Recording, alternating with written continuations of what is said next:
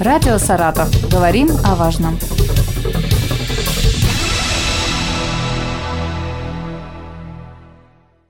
Здравствуйте, в студии Елена Тёмкина, и сегодня о пожароопасном периоде мы будем говорить э, с заместителем начальника управления надзорной деятельности и профилактической работы Главного управления МЧС России по Саратовской области Виктором Степановым. Виктор Александрович, здравствуйте.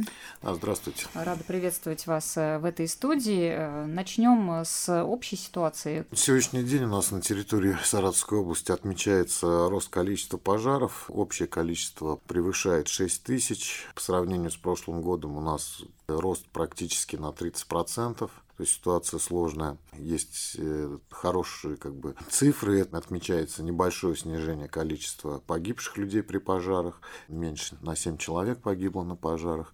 Но вместе с тем э, количество лиц, получивших травмы на пожарах, увеличилось на 12%. У нас в текущем году было три трагических случая. Это три пожара, на которых погибли дети. Всего у нас в этом году погибло уже, к сожалению, 6 детей. По статистике увеличение и по детской гибели. Год сложный. А почему? Откуда этот рост в 30%?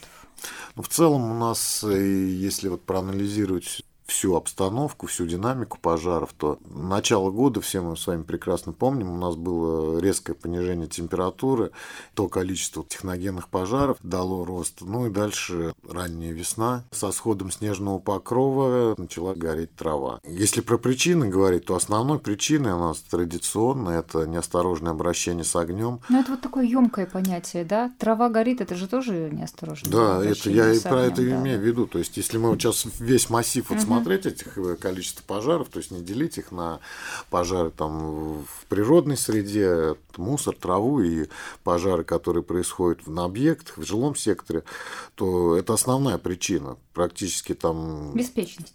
Ну, беспечность, да. А курение в постели – это тоже неосторожное обращение, нет? Это сюда же вот входит? Конечно, да, тоже это статистика. статистика, да. Но если говорить про эту причину пожара, то, конечно, состояние алкогольного опьянения. Но сейчас э, тоже ждете всплеска какого-то, потому что начинает холодать постепенно. Люди свои обогревательные приборы достают. Не всегда они в исправном состоянии находятся. И я знаю, что очень настороженно к этому времени относятся пожарные. К сожалению, статистика как раз и дает прирост по нашим вот на сегодняшний день погодным условиям а, такого вот резкого всплеска еще не наблюдается. Ну, декабрь скоро уже Да, декабрь, вот если, вот. как я как и говорил, вот э, текущий год, январь-февраль, был когда резкое у нас угу. понижение, да, тогда реально у нас был всплеск, то есть там порядка 400-500 пожаров ежемесячно происходило. Если мы там сравнивали, допустим, с январем предыдущего года, то там отмечался рост. Да, но, ну, это э, как бы не мы никуда не денемся, все-таки погода, она значительно влияет и на количество пожаров, то есть э, в зимний период холодно, у нас увеличивается количество пожаров в быту, в жилом секторе, там различные надворные постройки, где используются обогревательные приборы. Это, это да, тут как бы однозначно похолодание, увеличение количества пожаров, это прогнозируется нами и ожидается. Но вы можете все-таки профилактической работой повлиять на эту ситуацию. Вот мы с вами сегодня встретились, и я думаю, что те люди, которые нас слушают, они э, учтут эту информацию, поэтому я вас попрошу назвать э, основные способы, как обезопасить свое жилье от пожара именно в холодное время года. Да, действительно, у нас профилактическая работа не зависит ни от времени года. Особое внимание уделяем и профилактике среди неблагополучных семей, многодетных семей. Проводим работу. У нас практически больше двух тысяч человек задействовано ежедневно в профилактической работе. То есть это сотрудники непосредственно государственного пожарного надзора, представители пожарных частей, администрация, органы внутренних дел, еще и органы местного самоуправления принимают участие. Про рейды расскажите вот поподробнее. Вы ходите по домам? Да. К кому вы приходите? Это неблагополучные семьи? Есть какая-то категория? Планируется работа в зависимости от складывающейся оперативной uh-huh. обстановки. Да? То есть, как я уже говорил, это многодетные семьи, это вне зависимости от того. То есть, у нас установлен принцип, что ставим задачу с нашим территориальным подразделением, что семья многодетная хотя бы один раз в год ее должен посетить сотрудник государственного пожарного надзора. Побеседовать. Э, То есть там больше вероятность, что может произойти пожар, потому что дети. Там дети, да. Например, многодетные э, семьи, то есть там 3, 4, 5 детей. У нас семьи есть на территории области, где 9 детей в семье бывает. То есть здесь однозначно. Неблагополучные, их также отрабатываем. Ну и в зависимости от э, обстановки, да, если наблюдаем на каком-то участке, там происходит увеличение количества пожаров, то, соответственно, мы уже планируем там рейды, привлекаем сотрудников полиции, где-то представителей администрации. А люди как реагируют на приход пожарного инспектора? Вообще бывает такое, что не открывают дверь? Ну, бывает, конечно, не открывают, боятся. Ну, в большей части люди реагируют э, адекватно, адекватно правильно, потому что, опять, мы не ставим в этих рейдах задачу кого-то наказать. У нас основная задача – это проинструктировать человека, подсказать, чтобы еще раз у него в голове обновились те меры предосторожности, которые он должен соблюдать, даже вплоть до того, что напомнить телефон как вызвать пожарную охрану. Потому что а помнит ли тоже забывает? Бывает такое, можно любой номер услышать, еще раз могу сказать, чтобы, чтобы вызвать пожарную охрану, номер 101. Или 112. 112 – это единая диспетчерская служба, куда попадает звонок, и уже в зависимости от э, происшедшего события передается заявка в те службы. То есть, если вы видите, что это пожар, то чтобы вызвать сотовый телефон со стационарного телефона номер 101. Если говорить вот про профилактику среди несовершеннолетних, то есть для детей интересное мероприятие – это посещение пожарных частей когда приходят классы, показывают машину, как... Даже даете примерить Примерить, сесть в машине, в пожарный, залезть в кабину. Детям интересно. Можно еще сказать и про наш музей, и он у нас э, ну, единственный, красивый, в, да? единственный в области, можно сказать, в целом-то на территории Российской Федерации таких мало. Посещают группы, записываются, приходят, тоже интересно, начиная с истории там, развития пожарной охраны Саратовской области, также меры предосторожности, тоже интересная вещь. Виктор Александрович, еще обещали рассказать про все-таки напомнить правила безопасности в жилье, в быту сейчас вот в холодное время.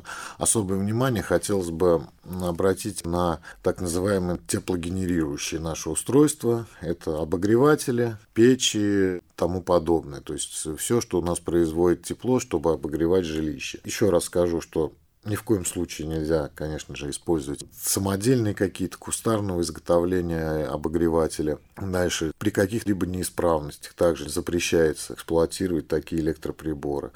Необходимо обращать внимание также на саму электрическую проводку. Если брать там по статистике, у нас практически 35% пожаров происходит в результате аварийного режима работы электросети. Может быть, обогреватели заводского изготовления, все хорошее, он красивый, исправный, но мы его включаем в ту электросеть, которая просто не рассчитана на ту нагрузку, которую он работает. Либо розетка уже изношена, имеет ослабленный контакт, либо само сечение провода просто не предназначено для такой нагрузки, все это приводит к тому, что наступает аварийный режим работы, так называемое короткое замыкание пожар. Поэтому здесь необходимо вот обращать также на электросеть. А как понять, что электросеть неисправна?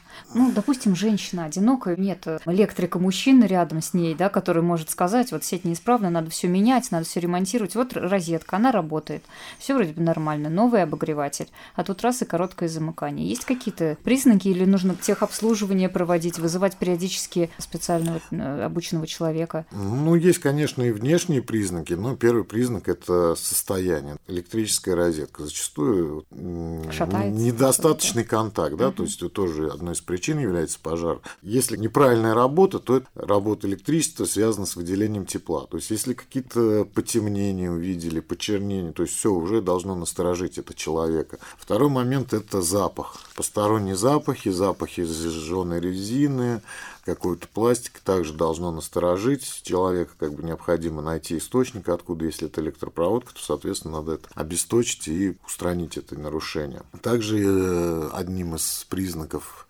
неисправности, если мы видим, что моргает свет. Это недостаточный контакт, э, либо может происходить сам аварийный режим работы, то есть замыкание электропроводки, то есть по внешним признакам.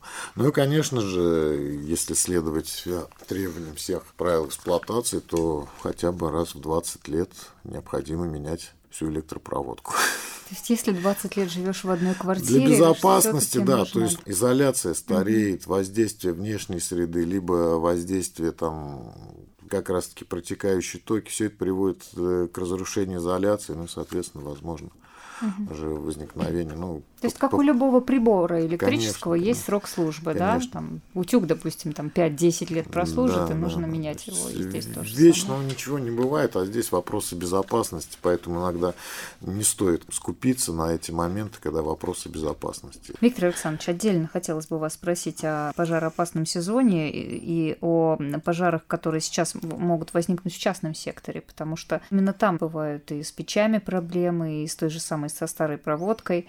Да, действительно, у нас в области еще достаточное количество жилых домов, которые для отопления используют печи, печи, которые эксплуатируются на твердом топливе, это дрова, уголь.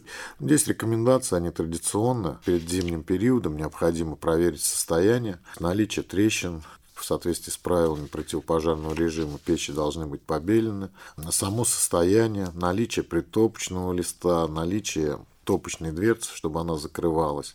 Также помните необходимые о правилах эксплуатации отопительных печей. Зачастую доходит до того, что резко понижается температура, и чтобы поддержать соответствующую температуру в жилье, просто эксплуатируют, топит печь. И бывает, что и по 4, и по 5, и по 6 часов, что категорически запрещено у нас в соответствии с правилами. Допускается топка печи в течение трех часов. Дальше уже должно прогорать топливо. Длительная эксплуатация как раз-таки приводит к перекалу печи, когда разогретая печь соприкасается она с какими-то, ну, в основном деревянной конструкцией, происходит их загорание. Поэтому вот основных два критерия, то есть для частного сектора, где еще остались такие вот отопительные приборы, это их состояние, проверка, причем проверка там не то, что там раз в пять лет, а это, соответственно, ежегодно должно проводиться, и правила эксплуатации этих печей.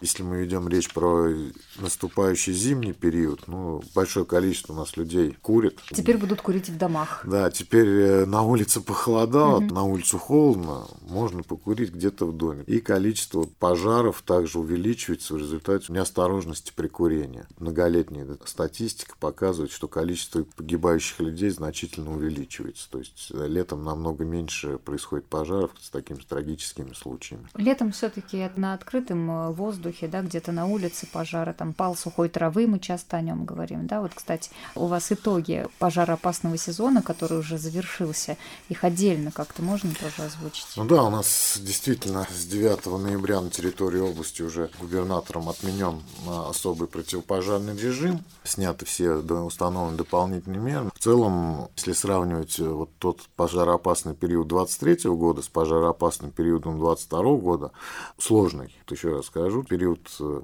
сложный пожаров произошло около пяти с половиной тысяч, что также превысило прошлый год, такой же вот аналогичный период, когда у нас был введен особый противопожарный режим, практически на 40%.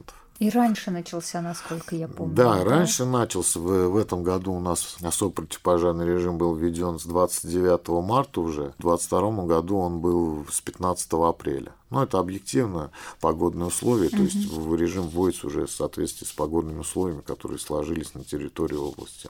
Основная масса пожаров, которые вот в этот пожароопасный сезон, как вы говорили, это палы травы, трава, мусор. То есть здесь порядка 4 тысяч пожаров. Вот еще раз повторюсь, все-таки погодные условия, они сильно влияют вот на то количество пожаров, э, которые происходят. Пожарных работ хватает в любое, к сожалению, в любое э, время года. У нас впереди еще и новогодние праздники. Я думаю, мы с вами обязательно встретимся и поговорим еще о пиротехнических изделиях, их безопасном использовании. Спасибо вам за то, что сегодня пришли в нашу студию, напомнили правила безопасности. А Виктор Александрович Степанов, заместитель начальника управления надзорной деятельности и профилактической работы Главного управления МЧС России по Саратовской области, был у нас в гостях. Спасибо вам. Спасибо большое. Радио «Саратов». Говорим о важном.